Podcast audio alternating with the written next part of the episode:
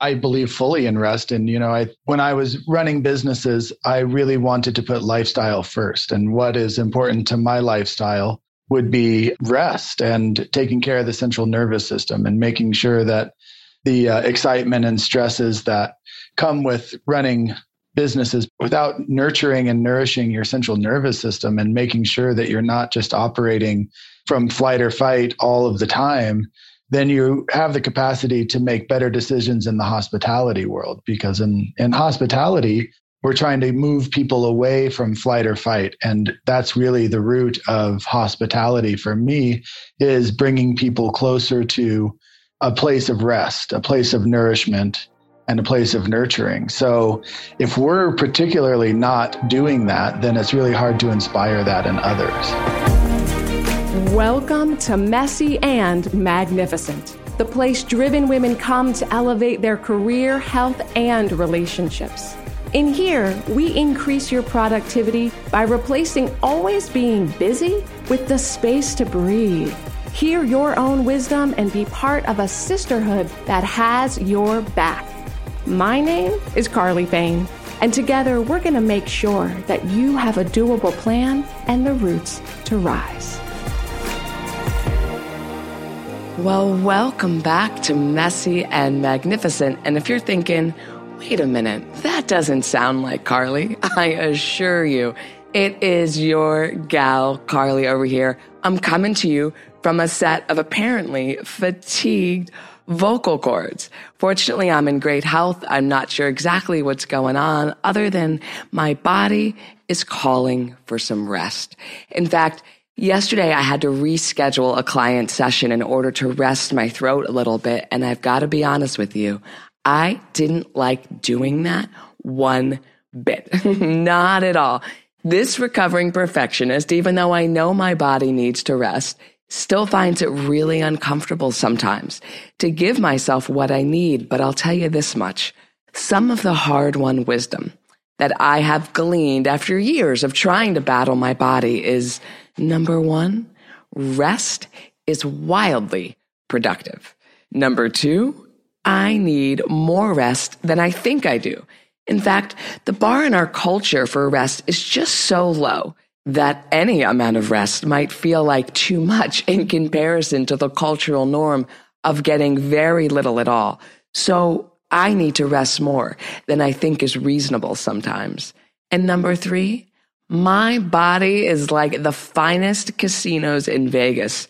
The house always wins, meaning I can listen to my body when it tells me what it needs, or I can expect to lose some chips, right? I can expect for things to only escalate until I tend to it.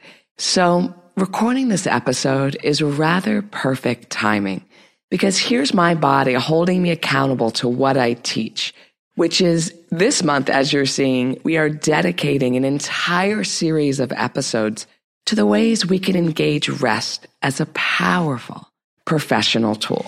So maybe you caught episode 87, where I went over a brief history of where our misguided idea that rest is lazy came from within our culture. Or maybe you heard episode 88, where we went over the seven types of rest that we need and that we can access so that you could see which forms of rest you naturally gravitate to. And perhaps you're already doing really well and you might just continue to lead into. Well, today, thankfully, I'm going to get to rest my vocal cords because we get to take these proven methods that we've already discussed, these case studies, the research and examples that I've shared with you, and see them in action. As you are about to hear conversation I had with our guest, Dan Landis, who joined me for a really rich discussion about the path he's forged in the restaurant industry and now beyond to take the well-being of himself and his staff into part of his long term growth strategy. And let me tell you, the way Dan ran his restaurants and now runs his new business that you're going to hear about soon is night and day from the experience I had working in the restaurant industry as a server when I was in my early 20s. You see, Dan founded and owned two cultural icons in the restaurant scene Watercourse Foods, and City O City, both in Denver, Colorado. Now, currently, Dan embraces a really restful and balanced, introspective lifestyle in Oaxaca, Mexico, where he lives with his family and he runs a surf hostel and a new vegan restaurant. And after some time for some major reflection that you're going to hear about in a moment, he's about to open off the bottle refill shop. This is a refill shop to help end plastic abuse forever. And I'm going to put links to both restaurants and off the bottle right here in the show notes so that you can check them out as models for working and living in a way that includes regular daily respite. I don't think we have enough models of what that looks like. And it really helps to learn from the path somebody else has forged here. Maybe you caught on the last episode when we were going over those seven types of rest. One of them was social rest, meaning learning how to discern who is it that you feel energized, inspired, or uplifting around, and who is it that you just leave feeling a little drained, even if they're a lovely human being. Well, my conversation with Dan was an example of the type of social rest that is possible when you engage with somebody who is authentic, honest, who listens as much as they speak and cannot wait to share their experience in an incredibly generous way. Dan, I am so thankful for your presence here on the show. So if you have high achieving tendencies like me that can push you to overworking once in a while, if you don't keep an eye on it, then I cannot wait for you to hear Dan's incredibly candid, authentic, honest method for knowing when it's time to take a leap and try another way, including rest, even if it means you might get a D or an F doing it. In fact, you'll hear my big aha moment when Dan's approach immediately helped me overcome some of my perfectionist tendencies in favor of courage and curiosity and the best of what might be possible, even if the dream doesn't end up looking the way we thought it would. You're also going to hear how Dan has let his businesses evolve with him so that he could stay true to what calls him and be committed to personal growth and exploring what it means to have radical self acceptance at the same time you're hoping to make progress. So I encourage you to stay tuned for the really powerful question Dan is going to ask you towards the end of the interview. It was the kind of question that stopped me in my tracks and felt like I could expand upon my ability to not just keep doing more, but to also appreciate what is already good. I cannot wait to hear your answer to that question. So if you are in the market for a real life example of what does and doesn't work in the field of rest on the job, this is the interview for you. This episode is brought to you by the Boundary Academy. 15 years of coaching thousands of women has taught me that it doesn't matter how good our plans our intentions are, our network, or even our access to external resources. If we don't have the boundaries we need to honor what we care about, we will always struggle with a lack of time or energy or money or downright satisfaction. You see, women who have thriving, healthy careers and relationships know that boundaries aren't just something nice you get to later. There's something you practice gently now so that you have the later that you want. So you can get free access to the recording of the Boundaries Brunch we did right before the Boundary Academy opened. There's a link to it in the show notes wherever you're listening, or head on over to carlyfane.com. And in this 45 minute class, you're going to learn the three mindsets that women with healthy boundaries already know and live into, plus lots of rich, candid conversation with thought leaders in the field of boundaries and women who are just getting started. There's nothing for sale in there, just rich content you're not going to get anywhere else. Because that hunch you're meant to be doing something meaningful and enjoyable with your life and career, it's right. I hope you'll join me and women from around the world that are making having boundaries oh so doable.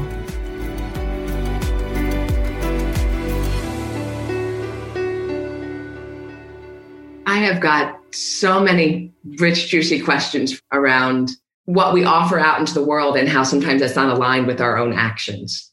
How can we be offering restfulness or peace or respite to other people if we ourselves are frantic behind the scenes? How authentic is that, right? Yeah, no, it's it's true and it's transparent once you become well, particularly if you're from the restaurant industry or if you're from the service industry, then you can see the facade pretty quickly and you can see through the facade pretty quickly. And one of my um, pet peeves is when I know who the manager is.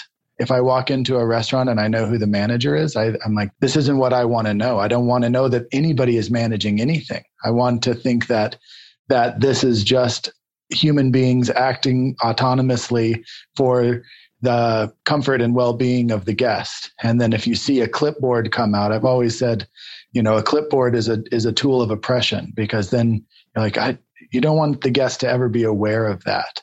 So it's difficult to it's difficult to say that everybody that's working in a restaurant is going to be healthy and and not stressed out and not going out back and sucking down a cigarette and two and a half seconds and then getting back in to deal with the pressure. There's a lot of that. And it's a deeper kind of connection to the idea would be is can you create hospitality for others if you don't create a hospitable environment within yourself? That's a metaphor that it could extend to any area of our lives, right? Not just maybe within the hospitality industry, but within our relationships with other people, within our, you know, places that yeah any any place where we interact with another person how much can we offer them if we're not also extending? Yeah we talk a lot about um, this idea of accepting others right? This is a big thing. Let's accept we have to accept others. But really the challenge is is to accept ourselves because how can you accept something in somebody else if you can't accept it in yourself? But the pressure is to externalize that. I think you're par for the course there. You're reminding me we had a wonderful DEI guest come in recently and we were talking about inclusivity and that's where she led from. She led from we can't talk about including other people in our organizations and our businesses if we aren't including ourselves in the yeah. way we make decisions throughout the day. That it'll always be a facade and we can never be fully present with somebody else if we haven't figured out how to be present with ourselves. So with that, you know, it kind of goes back to this idea of I led from lifestyle first and what kind of lifestyle that I would want. So for me, as a person who really cherishes downtime and tranquility, then I have to figure out ways to create other people's inspiration to do that and other ways to to reach that to to recharge. And um you know i can't say i did a great job at it because that's the thing about these kinds of offerings that an employer can make to their employees is that some people will be right there with you and they'll say i'm going to take full advantage of the $5 yoga classes you know we would offset any sort of activity that you would want to do that was health related. So if it was yoga or breathing or a bike race or a running race or a you know one of these Tough Mudders or whatever it was up to $200 we would pay for the entry fee to these kinds of things. Just ways to inspire people to get out there be active breathe move their bodies and recharge. And so much of that comes with training right? So it's not just the event it's also 5 days a week you're like okay i'm going to I'm not going to drink tonight because tomorrow I have to get up and train for this upcoming event. So I figured if if we could inspire that and what would happen is that smaller a small group of people would say hey we're going to do this relay race. And then the other people would see them doing that and they'd see the camaraderie and the team building that would happen within that. And then they that would be a sort of positive peer pressure like going oh next time i want to do something like that. So it did start to inspire people that weren't necessarily motivated to do that in the beginning. They would eventually get there. Okay. I'm so glad that we captured some of what you just said there because I'm just deeply appreciating your authenticity and your candidness there about how it doesn't all work, that we can put it out there, but not everybody's going to pick up on it or be interested in it. And, and so I'm wondering what in your head or your heart wants to be heard right now? What's calling to you? What's speaking to you? What topic feels important right now? Wow, that's a great question. I think the topic of of the human experience and the commonalities of the human experience. And I have been going through a, a great period of time of self analysis and, and understanding my privilege and what that means in the world. And, and it's been a, it's been a real dissection of my, of my life and then a reassembly.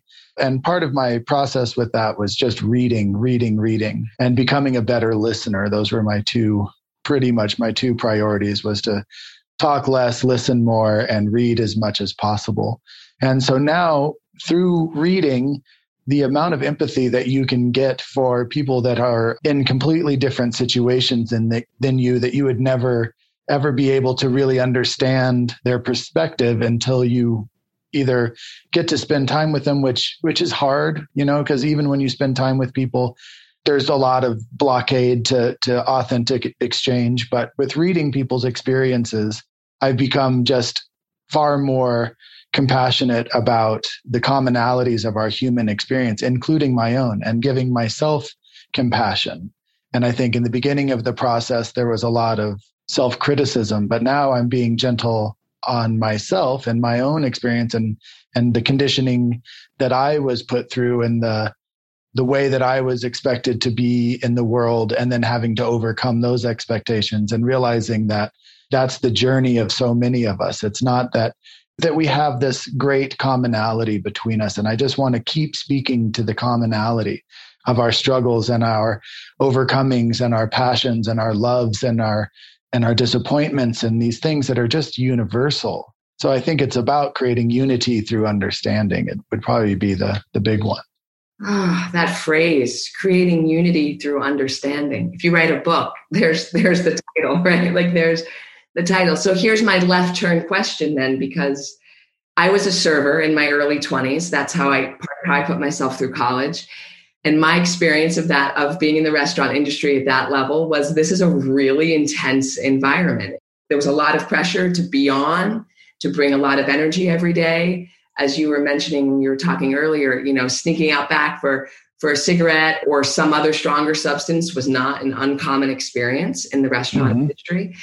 And so when I hear about you as the general manager for City O City, encouraging your staff members to step away and take a breather, maybe take a yoga class because you're offering it for free or or deeply discounting wellness for them. That's not what I was used to. That was not my experience in that industry. And so I'm so curious, what in the world, Dan, made you think this is something I want to try? It all just sort of aligned in the sense that we were opening a yoga studio in the space above City O City. And so, in order to generate and activate space, it's good to have cross collaboration. And so the offerings were to the yoga instructors who, you know, we had uh, vegan, vegetarian restaurants that had really healthy offerings and, and lots of clients, yoga practitioners that were coming through. And in order to activate the downstairs, we said, well, why don't we give a discount if you practice at the yoga studio upstairs? We'll give you a discount downstairs. And then as an employee benefit, then you can have a $5 yoga class upstairs. So it was sort of this cyclical exchange of, of moving bodies through mutually beneficial relationships. In some ways, it was a practical decision of how do we create cross collaborations for mutual success, which was great. But then the other side of it is that I just was watching people because the restaurant, it wasn't all wellness that we encouraged. You know, it's a bar. It was a bar. Not only was it a vegetarian vegan restaurant, but we sold as much whiskey as we did tofu. It's a real anomaly of a it's not that it's not what necessarily people think of. I think now there's more of these restaurants and bars that are popping up in other cities, but it was a full on urban scene, you know, and we opened at seven o'clock in the morning and we'd close at two o'clock in the morning. It was busy from 7 a.m. until 2 a.m., seven days a week. So these are pretty much 24 hour establishments. And when you're running a bar, it's not just the guests that are having a good time. Like a good bar is everybody is sort of in on the on the good time. And that can really wear people out. That can really burn people out. And that concerned me because it wasn't as though i was going to stop bar culture and say this is a bar but the employees aren't going to have a beer or a shot after a after a rush. This is the culture of a bar. But the burnout and the addiction and these kinds of things, that wasn't what I was trying to encourage people to do. I was trying to encourage them to enjoy their jobs, have a good time, but definitely take care of themselves. And so, as an active person myself and a practi- practitioner of yoga and a long distance runner, I was always just like, yeah, have a couple of beers, have a drink or two, but make sure you get up in the morning and drink a lot of water and that you move your body and that you break a sweat because there's just no doubt there is just no doubt that that is going to make you a better more productive human being and not just human being but when you're also in the in your position as an employee you're going to bring a better self to that position in in but the but the lifestyle because we're also dealing with young people 18 to 26 was sort of the demographic. And so the body is very resilient and there's a lot of good times to be had. And these were people that were involved in music and art and a real social scene. And that social scene in Denver, and I imagine in other places as well, really revolves around drinking. And then in a lot of bars, it revolves around drugs. The drinking was a part of the culture at City O City at the time that I was there, but the drugs were never a part of the culture. But it was always just a, a, a fraction of an inch away.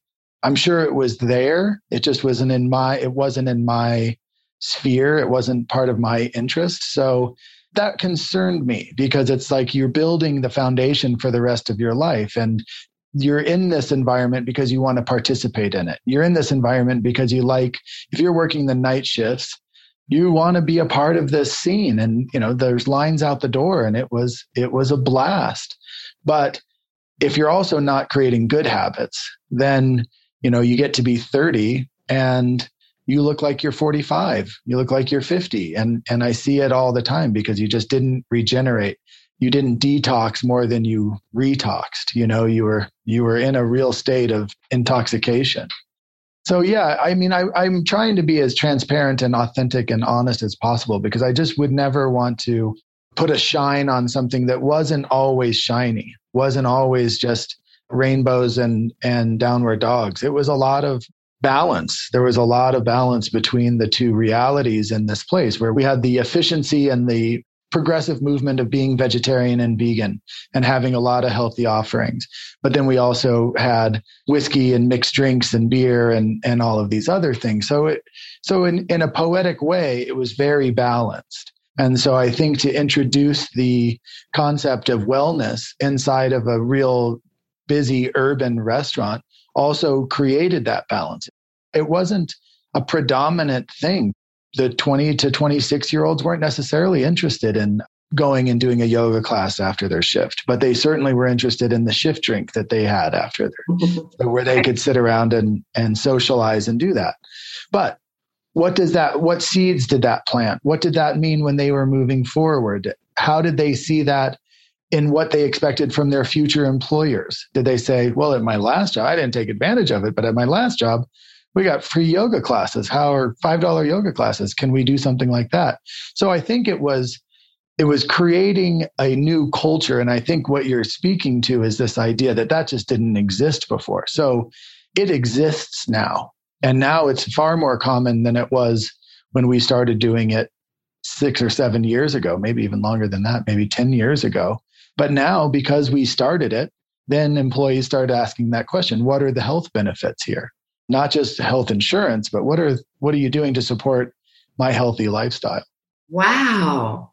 This reminds me of I'm I'm making a little connection in my brain around that time in my early 20s when I was serving, having been raised in a yoga ashram, I did my hardest to rebel against that lifestyle. I wanted to do yes. whatever wasn't what my parents were doing.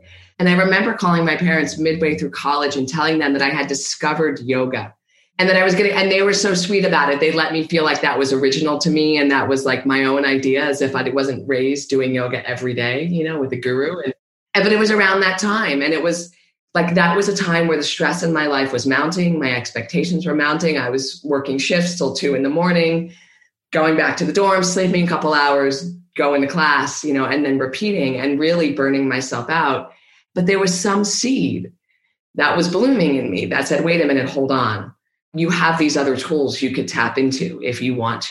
That was entirely my experience was I forgot about all that intentionally. I might I pushed it as far away from me as I could, but when I needed to access it, if nothing else, Dan, I knew it existed as an option. Exactly. It was something that was there.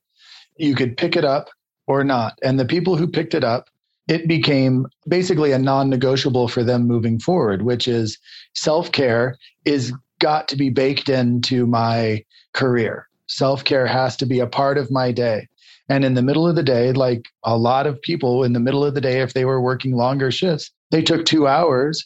We had an office where they could change, they could get ready, they could go into the yoga studio, and they could come back and decompress and then go back. And so, so let's say that 20% of the people took advantage of it, which, which is probably about right. Wow. Those 20 people really did something for their lives that was like self care is part of my day. It's not this idea of separation where I go to work and then I have self care. What happens if you can do both, if that's part of your day?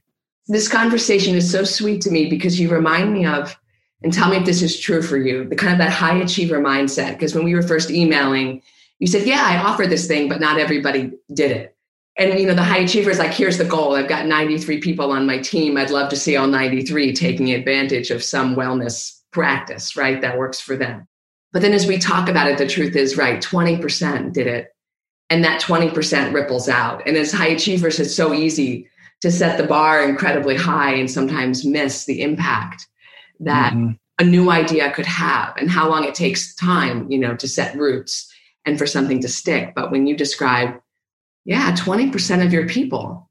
Think about it in these terms that even the 80% that didn't take advantage of it or took advantage of it occasionally, it became part of their consciousness. You know, they began to say, it's all about timing, right? If you're 24 working as a barista and you're in a band and that's your priority, then that's great. You that's your time to make that your priority. But then you also go, five years down the road when the band breaks up and you're looking to do something else, you have this thing that said, I saw high achievers taking advantage of the yoga.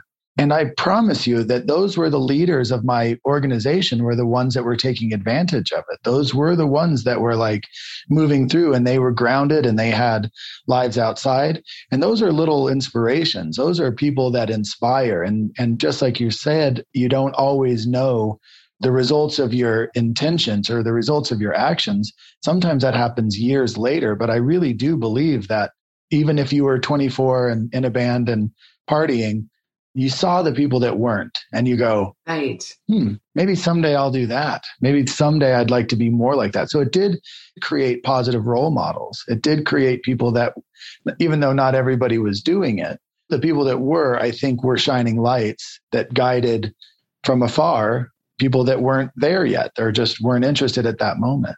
Right. And I don't know how many times I've been on the other side of that where I might be seeing something, but not consciously getting it until it clicks years later. And then being so appreciative of whoever it was that modeled something. Isn't know? that incredible? Yeah. To think yeah. we're probably all in some state of that right now in one area or another of something finally clicking. I mean, I think even of, you know, because we're talking about yoga, I've been doing yoga for a long time, and there'll be days where a teacher will say something, you know, put your hip in this place. And I've heard that same thought for 30 years, but today it makes sense. Like today wow. is the day I go, oh, that's what they mean. Isn't that they, incredible? They yeah. Like 30 years of down dog, and I'm still like, oh, this is what you meant, right? Like, yeah. And that level yeah. of repetition and consistency. That something is just there consistently that we're seeing it and that it's and that it's modeled. So i'm so curious for you having transitioned having no longer running those restaurants and aaron told me that you're focusing now on on a refill shop. What in the world made you be called in, in that direction? What's calling you to have such a business focus yeah, so it's the same thing. In '98 is when I opened Watercourse Foods, which is which is still going strong today, and I sold that restaurant four or five years ago. But in '98, I had come from an environmentalist background, kind of uh, back in the '90s. There was a radical movement of environmentalism. We were looking at the future. This is before a lot of the science was was validating a lot of the things that we were seeing, and there was a radical movement of of environmentalists that were like, "This is our moment. This is our time." The organizations just continually disintegrated with infighting, just like any any sort of organization. It just seems like people start to get greater satisfaction from proving something to another person in the organization than doing the work. And so I just got real fed up with with activism pretty early. But I realized that, and I had been cooking and working in restaurants since I was 14 and I was 25 at the time. And I thought, well, the greatest thing that we can probably be doing as humans is it was about taking control of what you put in your body the most intimate act is to take something from the external world and putting it into your internal world. And and this is one of our truly autonomous acts is i am going to consciously put this thing into my mouth and chew it and make it part of me. And i thought well if we start eating lower on the food chain if we start taking responsibility for looking at you know factory farming and and creating better alternatives there's a huge market for that and it's a step in the right direction. And i could make a bigger impact by being an entrepreneur and creating systems of changing the way we consume and what we consume. And i was like this is my this is my calling is to is to make delicious vegan vegetarian food. So it started to change the kind this is denver in 98 so it was very much a cow town. This is my activism. Is my activism is to create a profitable business model based on vegan vegetarian food. Fast forward to 2021 and it's like it's a totally different ballgame. But this was we were truly pioneers of this time. And it was because of these efforts that we began to normalize eating lower on the food chain. We took it out of the radical activists. We didn't ever really claim anything. We just said, oh, this is just really delicious food that happens to be meat free.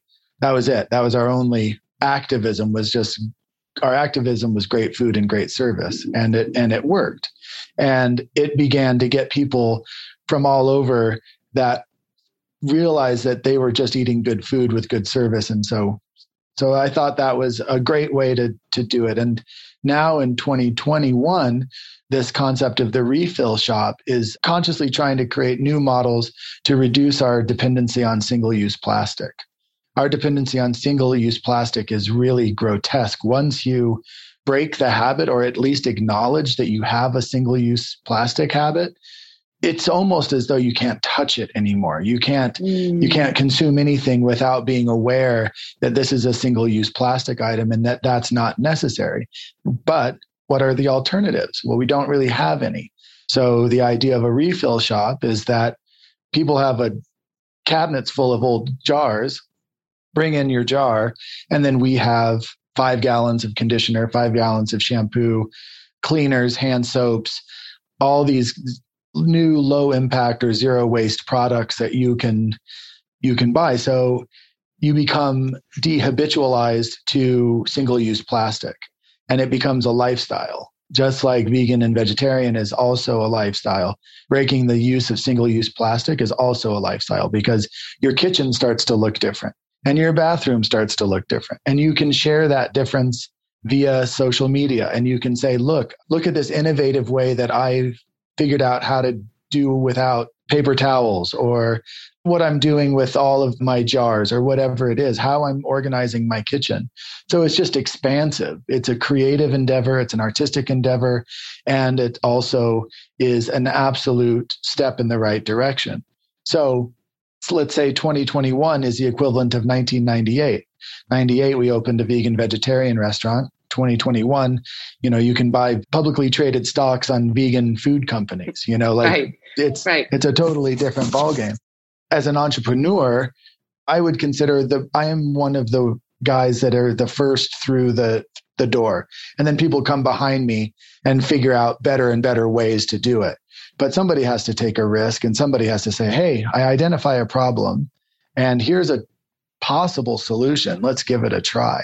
So when opening a business, I have two questions, which is what problem are we solving and is it necessary? And with our dependency on uh, what problem we, are we solving is our dependency on single use plastic. Is it necessary? 100%, 100%. So then that's the green light to move forward. And that's where we just do it. We just take the risk. So one of the many things I'm appreciating about what you you just outlined here is your focus has always been the same, which is actually an environmental social focus, but you've allowed the form by which you offer that focus to evolve with you, to evolve with the market, to evolve with your passions, with your interests, to evolve with what's important in in the current day. And so in that way, as soon as you explain this, I go, oh, it was all connected all together. To read on paper, restaurateur now doing a refill shop. You know, I have that curiosity. Well, what brought you there? But as you describe it, this is one, it sounds like a life's work, just evolving. Oh, absolutely. Yeah. And that's a really great observation. And I appreciate that. And it is, it, it doesn't feel any different to me. Right. It doesn't feel any different, except a retail shop is and a refill shop is a lot less variables to go wrong in guest experience, you know. Right, right. Than a restaurant. You can run yeah. a restaurant. You can do a lot of things if you can yeah. survive running a restaurant. So you mentioned, so I take the risk. And you said mm-hmm. it very casually. But if somebody's listening and they're going, okay, I have a hunch too. I have mm-hmm. something mm-hmm. I would like to be doing in the world. And I also really deeply appreciate that you you went the route of taking your activism and letting it be a for-profit business that could then take care of you and vice versa. I, I appreciate that as a model. There's so many ways to do it, but I appreciate the idea that that that could be one way of doing it. How in the world do you get the gumption to do the risk? So you're thinking, okay, here's this hunch I have that this could be one thing to try as we try to reduce our dependency on plastics and preserve our environment what helps you take action on the thing you want to do even when it's it's a risk? Huh.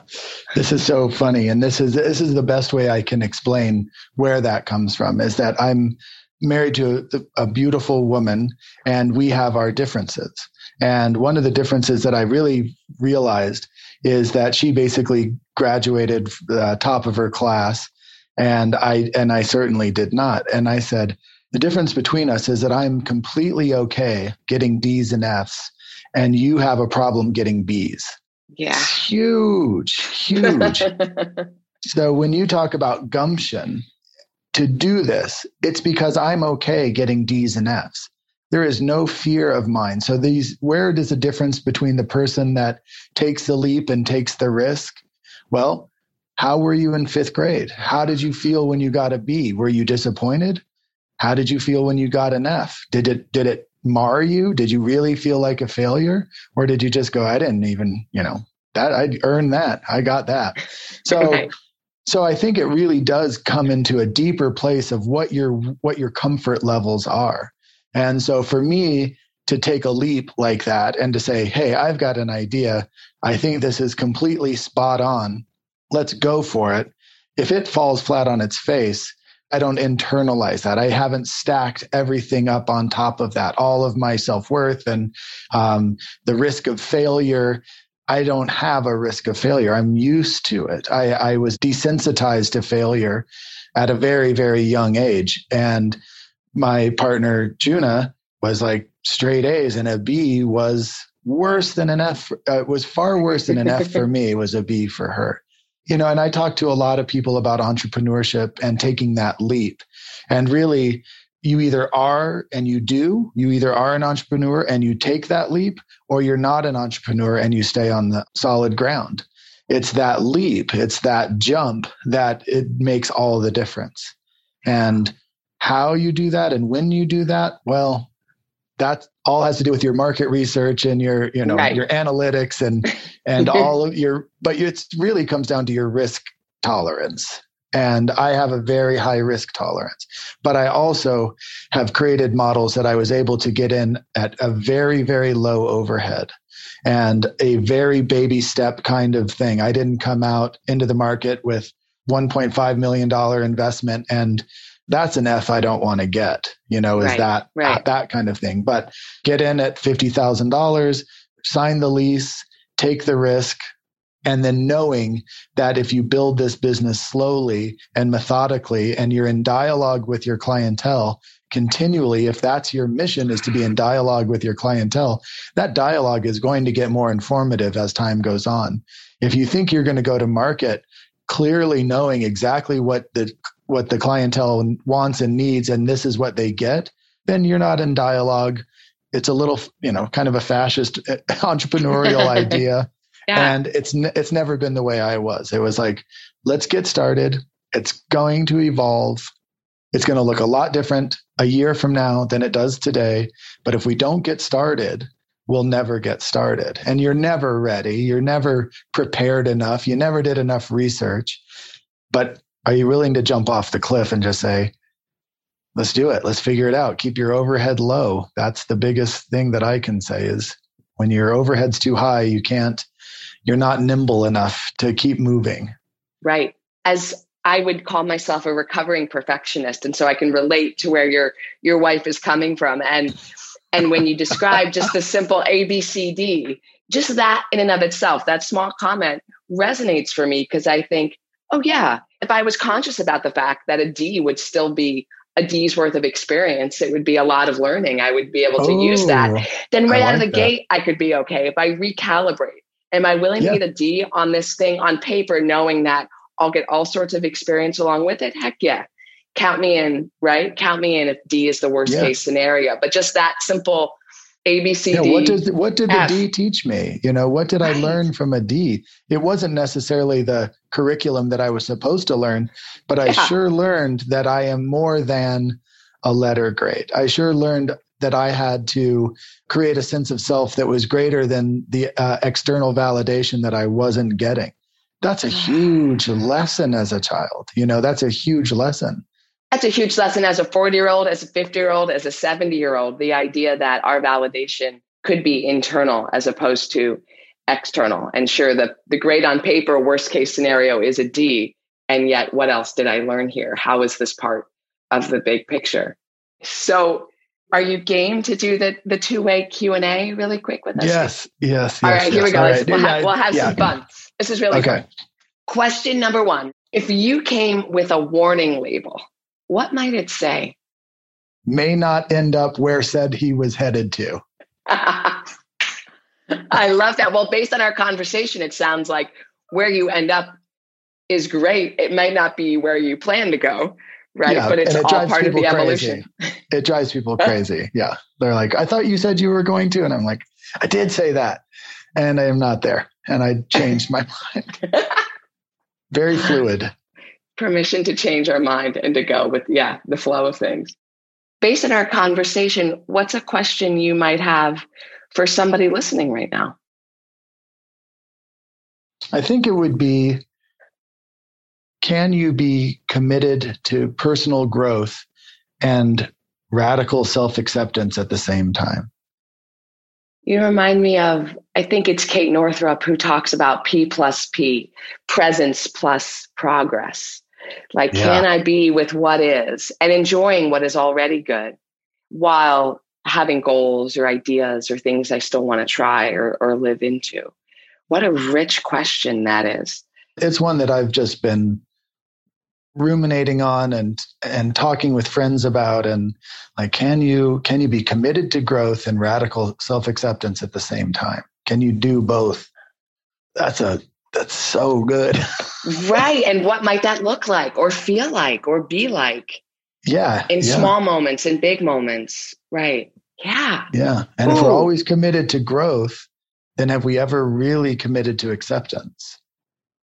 Right there that meant a little part of my recovering perfectionist tendency there is like there it is right? If we get too obsessed with what we want to be better at at the 20 things we want to do differently at the 40 things we want to learn then what are we missing right now? And, and in a culture that's very much about do more what is it? We run on Dunkin do more as if more is always better.